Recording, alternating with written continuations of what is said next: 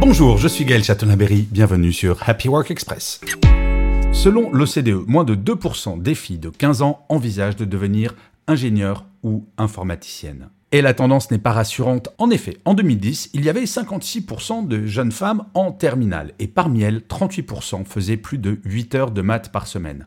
En 2021, 11 années plus tard. Avec toujours 56% de filles en terminale, elles ne sont plus que 31% à faire plus de 8 heures de maths par semaine. Et la conséquence, c'est que par exemple, dans l'intelligence artificielle, il n'y a que 22% de femmes. Et si cela vous semble anodin, eh bien détrompez-vous, car par exemple, des chercheurs ont démontré que le fait qu'il y ait peu de femmes pour développer les algorithmes de Google, si une jeune fille de moins de 10 ans recherche des informations sur des métiers techniques ou sur les voitures, eh bien le gentil algorithme va lui donner quelques réponses, mais va surtout sur le côté lui proposer des publicités pour des poupées et ce genre de choses. Bref, avoir des femmes dans la technologie, c'est important pour toutes et tous. Merci d'avoir écouté cet épisode. N'hésitez surtout pas à vous abonner. Vous serez tenu au courant du chiffre du jour de demain.